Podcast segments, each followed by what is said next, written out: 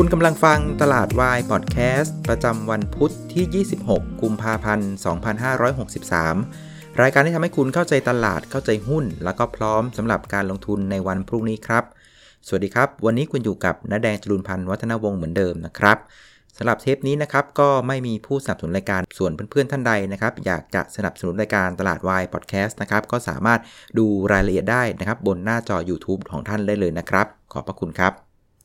วันนี้ถูกใจไหมนะครับสำหรับสาย trade สายซาดิสม์นะครับ ก็ซาดิสม์จริง ๆ นะครับ อย่างที่ episode เมื่อวานนะเราคุยกันคือว่าวันนี้เนี่ยมีอยู่ 2 ทางเลือกนะครับ ไม่เด้งแรงๆ ก็ลงแรงๆไปเลยนะครับ สุดท้ายเนี่ยตลาดก็เลือกลงแรงนะ แต่ว่ามันเป็นการลงแบบตอนเช้าเนี่ย เปิดกระโดดลงมานะครับข้ามแนวแรกของการ short อะที่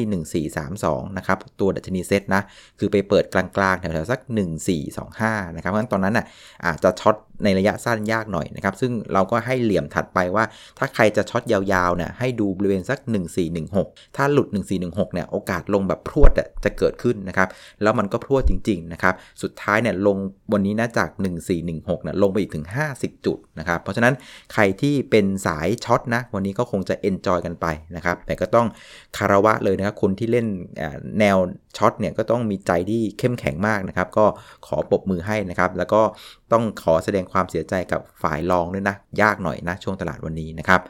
วันนี้เดี๋ยวผมจะชวนคุยกันอยู่ 2 เรื่องนะครับวันนี้เนี่ยจะคุยเรื่องของสาเหตุของการลงแรงนะครับ ต้องใช้ประโยคแบบโคนันนะเขาบอกว่า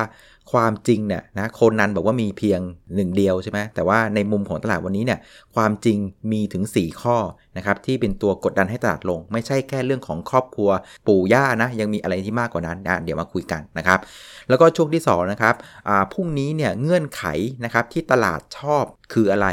เงื่อนไขอะไรที่ตลาดไม่ชอบนะ เดี๋ยวมาจับตาดูกัน อันนี้อาจจะซาดิสหน่อยนะ อันนี้ก็ทนทนฟังกันหน่อยนะครับ วันนี้นะครับเซตก็ปิดลบไป 73 จุดนะครับเปิดกระโดดลงมาเลยนะครับก็ติดลบไปถึง5%นะครับปิดที่ 1,366 จุด นะครับมูลค่าการซื้อขายเนี่ยอยู่สูงถึง 93,189 ล้านบาทนะครับก็เพิ่มขึ้นถึง 15%นะครับจากเมื่อวานนี้ คราวนี้วันนี้เซตเนี่ยถือว่าปรับตัวลงแรงที่สุดนะครับเทียบกับญี่ปุ่นนะฮะญี่ปุ่นลบไปแค่ 0.8%นะครับเกาหลีใต้ลบไป 1.3 สิงคโปร์ลบไป 1.3 จีนเนี่ยลบไป 0.8%นะครับฟิลิปปินส์ลบไป 3.8 เวียดนามลบไป 1.5 เพราะฉะนั้นวันนี้ไทยแลนด์นะครับชนะเลิศเลยติดลบไป 5%นะครับ คราวนี้สาเหตุของการที่ตลาดปรับตัวลงวันนี้เนี่ยมีอยู่หลายข้อนะประมาณ 4 ข้อนะครับข้อที่1เนี่ยผมเล่าให้ฟังก่อนนะครับมันก็เป็นเรื่องของวันนี้มีข่าวใหม่เข้ามานะครับหลังจากประเทศเราเนี่ยจำนวนผู้ติดเชื้อเนี่ยมันหยุดอยู่ที่ 37 คนมาหลายวันละนะครับวันนี้ก็มีข่าวว่าทางกระทรวงสาธารณสุขเนี่ยก็ยืนยันมาแล้วว่า เรามีผู้ติดเชื้ออีก 3 รายนะครับก็เป็นคุณปู่กับคุณย่าเนี่ยนะครับที่ไปกรุ๊ปทัวร์นะไปเที่ยวที่ฮอกไกโดนะครับไปวันที่ 16นะครับกลับมาวันที่ 20 แต่ประเด็นก็คือว่าพอกลับมาเนี่ยคุณปู่แกไม่สบายนะครับเกิดก็ไปเข้าแอดมิทที่โรงพยาบาล คุณย่าก็ไปเฝ้าด้วยนะครับหมอพยาบาลก็ถามว่าไปไหนมาแกก็บอก 3 วา 2 ศอกนะไม่ยอมบอก สุดท้ายนะครับมาโป๊ะแตกกันตอนวันที่ 24 ทนไม่ไหวละ ก็ยอมบอกว่าเนี่ยไปเที่ยวฮอกไกโดมานะครับเพราะฉะนั้นพอจับตรวจปุ๊บก็รู้ผลทันทีเลยว่ากลายเป็นนะครับผู้ติดเชื้อโควิด -19 ไปเรียบร้อยแล้วนะครับเท่านั้นยังไม่พอเนี่ยก็เลยทำให้เจ้าหลานรัก 2 ตัวเนี่ยนะครับได้รับความเสี่ยงไปด้วยนะครับหลานคนนึงอายุ 3 ขวบ หลานคนนึงอายุ 8 ขวบกับกลายเป็นว่าเจ้าตัวอายุ 8 ขวบเนี่ยติดเชื้อไปเรียบร้อยแล้วนะครับติดเชื้อไม่พอไปเรียนหนังสืออีกนะครับก็ไปเรียนมา 1 วัน เพราะฉะนั้นผู้ติดเชื้อชาวไทยก็เลยเพิ่มขึ้นนะครับจาก 37 คนเป็น 40 คน ตอนนี้นะครับทางการก็พยายามขยายผลนะครับไปยังคุณพ่อคุณแม่นะครับเพื่อนนักเรียนหมอพยาบาลที่เป็นคนตรวจในชุดแรกๆนะครับก็ต้องรอดูผลว่าจะเป็นผู้ติดเชื้อเพิ่มเติมหรือเปล่านะครับแล้วก็อีกประเด็นหนึ่งก็ประชาสัมพันธ์นะครับสำหรับผู้ที่โดยสารนะครับเที่ยวบินแอร์เอเชียนะครับเที่ยวบินที่ XJ 621นะครับจากซัปโปโรมาดอนเมืองเนี่ยก็บอกว่าให้รีบไปติดต่อทางโรงพยาบาลหรือราชการด่วนเลยนะครับ คุณมีความเสี่ยงว่าจะติดเชื้อนะครับ ซึ่งประเด็นนี้นะครับก็เลยทำให้ตลาดมีความกังวลว่าประเทศไทยเนี่ยกำลังจะเข้าสู่นะครับการติดเชื้อในระยะที่ 3 แล้วนะครับติดเชื้อระยะแรกก็คือว่าพูดง่ายว่าเป็นอาการที่ประเทศหนึ่งนะครับติดเชื้อนะครับและประเทศเรายังไม่มีผู้ติดเชื้อนะครับก็เป็นลักษณะของการเฝ้าระวังนะครับส่วนการติดเชื้อระยะที่2น่ะมันก็เกิดจากมีการเคลื่อนย้ายของพาหะนำโรคเนี่ยข้ามจากประเทศหนึ่งไปอีกประเทศหนึ่งนะครับเราจะรู้ว่าเราติดเชื้อมาจากใครนะครับที่มาจากประเทศไหนอันนี้ถือว่าเป็นการติดเชื้อในระยะที่ 2คือรู้ว่าใครอยู่ในบริเวณที่จำกัดมีกรอบง่ายๆนะครับส่วนการติดเชื้อในระยะที่ 3 คือเป็นลักษณะที่ว่ากระจายมั่วไปหมดเลย ไม่รู้ว่าใครติดต่อใคร อันนี้เป็นเรื่องที่เกาหลีใต้กำลังประสบอยู่นะครับซึ่งถ้าเกิดว่าประเทศไทยเนี่ยเข้าสู่การติดเชื้อระยะที่3เนี่ยมันก็จะคล้ายๆกับเกาหลีใต้คือจำนวนผู้ติดเชื้อเนี่ยมันจะเพิ่มขึ้นอย่างรวดเร็วนะครับอันนี้ก็เป็นสิ่งที่ตลาดกังวลอยู่นะครับก็เลยวันนี้มีแรงขายออกมาค่อนข้างเยอะเลยนะครับ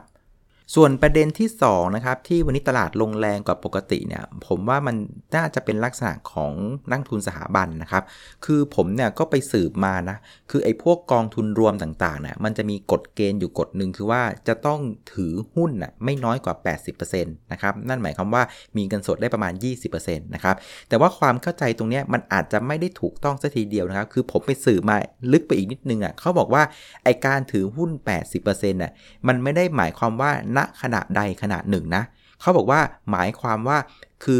80%โดยเฉลี่ยนะครับย้ำนะว่าโดยเฉลี่ยทั้งปีหนึ่งๆนะนั่นหมายความว่าบางเดือนน่ะเขาอาจจะถือหุ้นเพียงแค่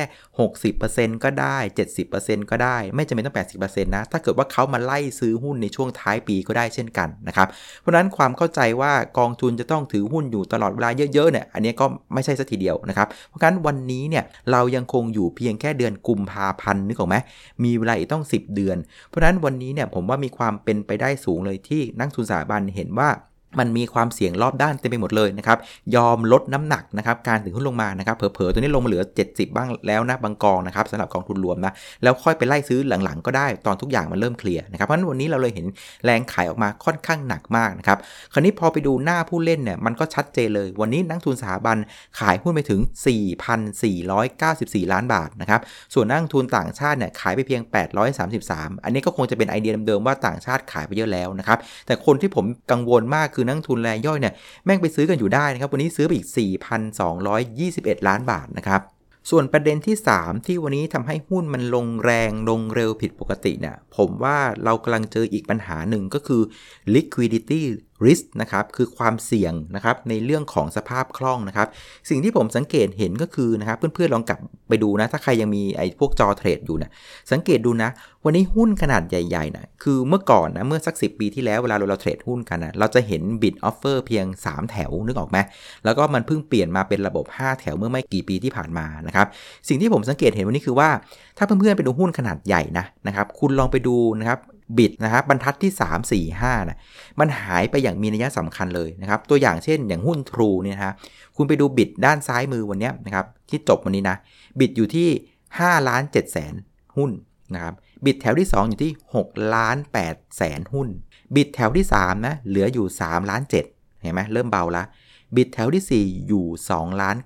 9บิตแถวที่ 5 อยู่ที่3ล้าน2เห็นไหมจาก 5ล้าน7 6ล้าน8 ลงมาเหลือ 3 ล้านนะครับ2 2ล้าน9 3ล้าน2เห็นไหมบิตมันหายไปนี่อันที่1นะครับอีกตัวอย่างหนึ่งอันนี้โคตรของโคตรชัดเลยคือ a d v a n c e นะครับ a d v a n c e เนี่ยบิตแถวแรกอยู่ที่ 5 0 0แสนหุ้น บิตแถวที่ 2 อยู่ที่ 2 0 0แสนหุ้น บิตแถวที่ 3 อยู่ 2 0 0แสนหุ้น บิตแถวที่ 4 เหลือเท่าไหร่รู้ไหมฮะ3,000 หุ้น บิตแถวที่ 5 เหลืออยู่แสนหก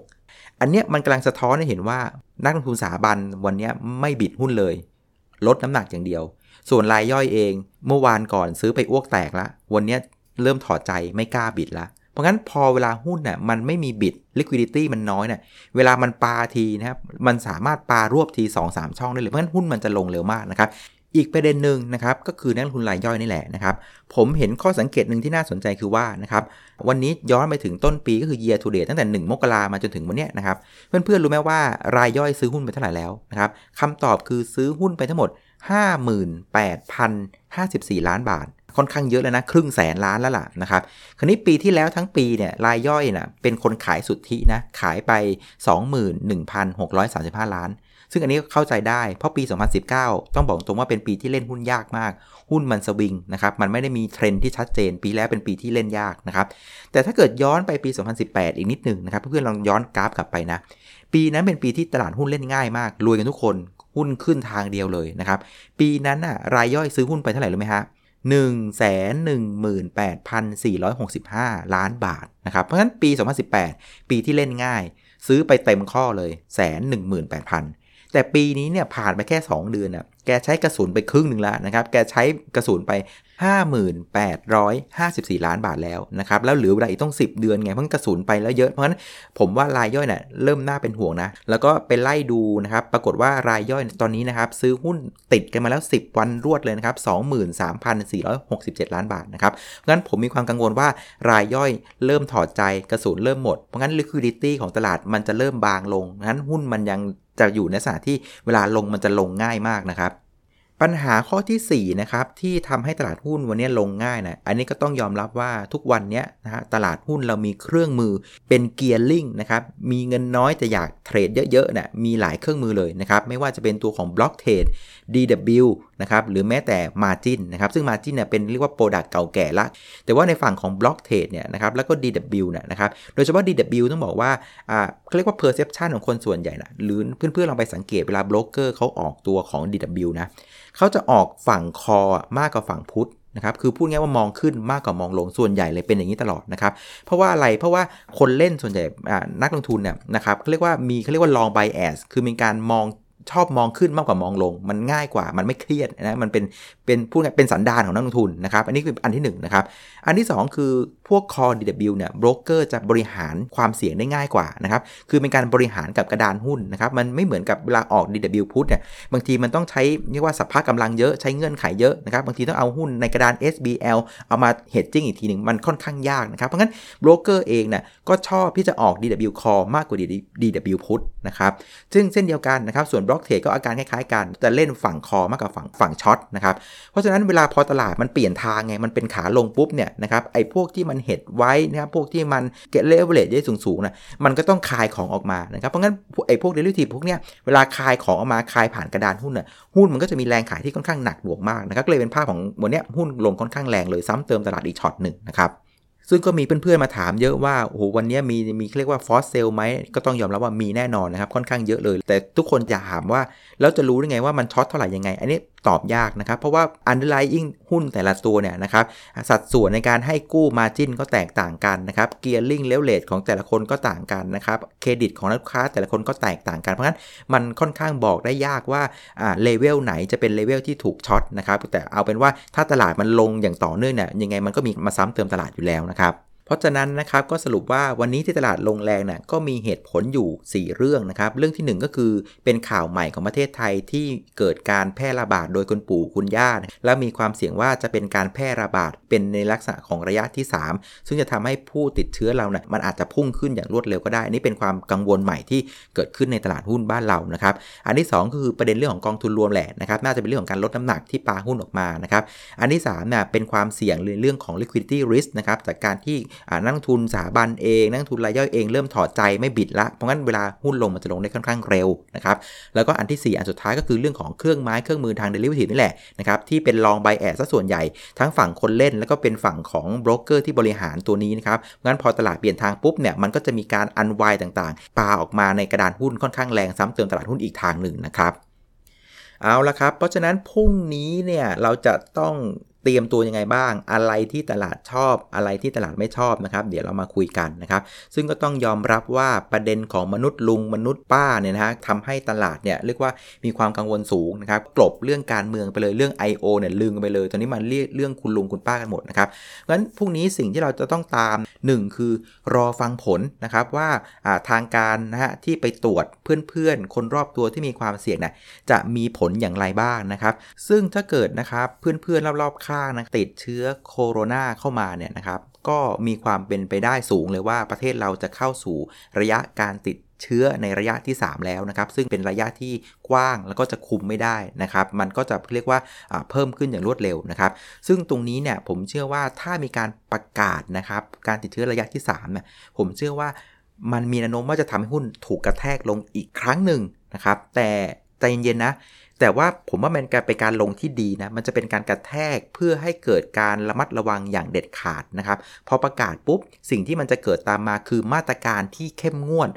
มากๆนะครับ ซึ่งตรงเนี้ยนะครับผมว่ายิ่งเข้มงวด มันจะเป็นสิ่งที่ดี เพราะอะไรรู้ไหมเพื่อนๆลองย้อนไปดูตลาดหุ้นประเทศจีนนะ เพื่อนๆจำได้นะ ตอนที่ปิดตุดจีนใช่ไหมครับ แล้วก็มีโคโรนาระหว่างนั้นนะครับเขาก็ยืดเวลาการเปิดตลาดหุ้นจีนไปอีก ไปเปิดวันที่ 3 กุมภานะครับ สิ่งที่เราเห็นคือ ตอนวันที่ 3 กุมภาเนี่ย ตลาดหุ้นจีนเปิดตัวขึ้นมากระโดดลงไปกระแทกแรงมากเลยติดลบไปประมาณ 8%ลงไป 8%แต่ว่ามันเป็นการเปิดตลาดบนการแพร่เชื้อตัวนั้นอยู่ในระยะที่ 3 แล้วนะครับ ซึ่งเป็นระยะที่ เรียกว่าราชการหน่วยงานต่างๆ ก็จะเข้มงวดมากๆนะครับคราวนี้พอทุกคนเข้มงวด ราชการเข้มงวดนะครับ ทุกคนจะก็จะตื่นตัวเกี่ยวกับเรื่องของการปกป้องตัวเองนะครับ ไม่เป็นทั้งผู้รับเชื้อและไม่เป็นผู้แพร่เชื้อ แต่สิ่งที่เราสังเกตเห็นนะครับ บนตลาดหุ้นจีนคือนะครับ ตั้งแต่วันที่เปิดมาแล้วติดลบไป 8%ตลาดหุ้นจีนนะฮะปรับตัวขึ้น 11 วันติดเลย เรียกว่าใช้เวลาเพียง 11 วันนะครับ บนการที่ เป็นประเทศที่มีการติดเชื้ออยู่ในระดับที่ 3 แพร่กระจายอย่างเรียกว่ารุนแรงมากนะครับ ใช้เวลา 11 วันสามารถขึ้นไปปิดแกลบนะครับตุดจีนได้นะ11 วันนะครับ230 จุด ซึ่งนี้มันเป็นสิ่งที่ดีนะครับ จะเห็นว่าจริง ๆ การเป็นระยะที่ 3 แล้วทุกคนเข้มงวดอะมันทำให้ทุกคนแบบว่าตั้งใจอะที่ต้องควบคุมมันเต็มที่นะครับ วันนี้ผมสังเกตดูนะผมไปทานข้าวด้านล่างที่ออฟฟิศผมซึ่งมันติดกับห้างสรรพสินค้า ยังมีผู้คนนะครับเดินไม่ใส่แมสนะครับ คนขึ้นรถไฟฟ้าไม่ใส่แมสเต็มไปหมดเลย คือคนไทยยังเรียกว่าประมาทมาก ๆ เลยนะครับ เพราะงั้นอาจจะต้องยอมนะ คือถ้าเกิดพรุ่งนี้นะมีการตรวจออกมาแล้วคนรอบๆข้างนะฮะเริ่มติดเชื้อคนละเพิ่มขึ้นนะครับ แล้วราชการประกาศว่าเนี่ยเป็นระดับที่3นะ ตลาดหุ้น อาจจะลงอีกช็อตหนึ่งนะครับ แต่มันเป็นช็อตที่ทุกคนจะตื่นตัวแล้วแล้วเชื่อว่ามันน่าจะเริ่มควบคุมได้ดีขึ้นนะครับ คล้ายๆประเทศจีนหรือเปล่า อันนี้ลองไปลุ้นกันดู แต่ถ้าพรุ่งนี้เป็นอีกมุมหนึ่งนะ ปรากฏว่าการไปตรวจเพื่อนๆรอบๆข้าง ปรากฏว่าไม่มีใครติด อันเนี้ยผมว่าตลาดอาจจะไม่ชอบนะ เพราะว่าตลาดก็จะหวาดระแวงต่อไปว่ามันจะมีเคสอย่างนี้อีกหรือเปล่า เพราะต้องไม่ลืมว่านะครับตอนที่คุณปู่คุณย่านะครับไปทัวร์ญี่ปุ่นกลับมานะครับบนแอร์เอเชียนะ ทั้งเครื่องบินไม่ได้มีแกสองคนไง เข้าใจว่า A330 นะบินระยะอ่า medium haul พวกเนี้ยอ่าผู้โดยสารจะอยู่ประมาณสัก 180ถึง200 คนอะถ้านั่งเต็มลำนะ เพราะนั้นมันมีความเสี่ยงอีกหลายจุดเหมือนกัน เพราะงั้นถ้าเกิดพวกนี้ตรวจแล้วไม่เจอใครเนี่ยผมว่าในมุมของตลาดหุ้นนะอาจจะยิ่งกังวลไปใหญ่เพราะไม่รู้มันจะมาเมื่อไหร่ อันนี้เป็นความเสี่ยงที่ตลาดไม่น่าจะชอบนะฮะ เอาละคราวนี้เพื่อนๆนักลงทุนเอาไงกันดีนะครับสำหรับนักลงทุนระยะยาวนะ ผมว่าก็ยังเป็นมุกเดิมนะ คือหยุดนิ่งๆนะครับ หุ้นที่น่าซื้อที่สุดคือ CASH ก็คือเงินสดนะครับ ถือเงินสดดีที่สุดนะครับ ตราบใดที่เรายังไม่เห็นลักษณะของการ confirm ว่าจุดต่ำสุดผ่านไปแล้วเนี่ย ระยะยาวอยู่นิ่ง ๆ ไว้ก่อนนะครับ ไม่ต้องรีบเลยนะครับ ส่วนนักลงทุนระยะสั้นนะครับ ถามกันอีกแล้วว่า น้าแดงแนวรับไหนดีนะครับ ถ้ามาลักษณะนี้หุ้นทำนิวโรอย่างนี้พุ่งตรงไม่มีแนวรับนะครับ แนวรับคือน่าจะเป็นเรื่องของข่าว คือถ้าข่าวออกมาอย่างในเคสที่ผมเล่าให้ฟังคือมีผู้ติดเชื้อเพิ่มขึ้น แล้วรัฐบาลกล้าที่จะประกาศว่าติดเชื้อระยะที่ 3 แล้วนะครับ ตลาดหุ้นอาจจะกระแทกนะครับ แล้วจากนั้นพอทุกคนเรียกว่าจับมือพร้อมกันสามัคคีนะครับ เข้มงวดกันทุกอย่างมันน่าจะดีขึ้น ตรงนั้นแหละมันก็น่าจะมีเหลี่ยมให้เราเข้าไปกินกำไรได้นะครับ ซึ่งมันอาจจะไกลเกินไปนะกว่าจะถึงจุดนั้นนะ แต่ว่าผมบอกเป็นแนวทางให้เพื่อนๆเตรียมตัวก่อนละกันนะครับ ถ้ามันเป็นช็อตนั้นจริง ๆ แล้วเราจะต้องเริ่มเข้าไปเก็งกำไรหุ้นนะก็จะแบ่งหุ้นออกเป็น 2 เซตนะครับ เซตที่ 1 คือหุ้นที่มันไม่ค่อยเกี่ยวกับเรื่องของไวรัสโคโรนานะที่มันน่าซื้อนะก็อย่างเช่นไฟแนนซ์นะโรงไฟฟ้า รถไฟฟ้า ICT เนี่ยเป็นชุดที่เรียกว่าค่อนข้างแข็งแรงเลยนะครับเพียงแต่ว่ามันถูกกดดันมาเรื่องของ sentiment นะครับอีกชุดหนึ่งถ้าเกิดตอนนั้นมันฟื้นได้จริงเนี่ยก็ให้มองพวกหุ้นกลุ่ม high beta นะครับ เดี๋ยวผมจะมาสอนว่าหุ้น high beta หายังไงละกันนะครับ เอาละครับก็คงจะครบถ้วนนะครับ วันนี้แนวคิดค่อนข้างจะซาดิสต์นิดนึงนะ แต่ก็ยอมรับว่ามันคือมุมที่ตลาดเขาเขารอตรงนี้จริงๆนะครับแต่ว่ายังไงก็ดีเนี่ย ผมก็เป็นกำลังใจให้กับทุกครอบครัวนะ ยังไงก็ดูแลซึ่งกันและกันดีๆ และขอให้ทุกคนปลอดภัยนะครับเอาละครับ วันนี้ก็คงจะครบถ้วนนะครับถ้าเกิดเพื่อนๆมองว่ารายการตลาดวายพอดแคสต์นะครับมีประโยชน์สำหรับเพื่อนๆนะครับในการลงทุนนะครับในการคิดตัดสินใจต่างๆนะครับก็สามารถสนับสนุนรายการตลาดวายพอดแคสตต์ได้นะครับด้วยการบริจาคนะครับโดยเพื่อนๆนะครับสามารถดูรายละเอียดได้นะครับบนหน้าจอ YouTube นะครับหรือจะสนับสนุนผ่านการนะครับกดติดตามหรือกด Subscribe นะครับตลาดวายพอดแคสต์ YouTube นะครับหรือกดไลค์นะครับแฟนเพจหน้าแดงคุยกับนักลงทุนก็ได้เช่นกันนะครับหรือแม้แต่การแชร์แนะนำรายการให้กับเพื่อนๆได้ฟังนะครับก็จะเป็นพระคุณยิ่งๆนะครับ เอาละครับ วันนี้ขออนุญาตลาไปก่อนนะครับ เดี๋ยวมาเจอกันวันพรุ่งนี้นะครับ นอนหลับฝันดีทำใจล่มๆ สบายๆนะครับ พรุ่งนี้มาเจอกัน สวัสดีครับ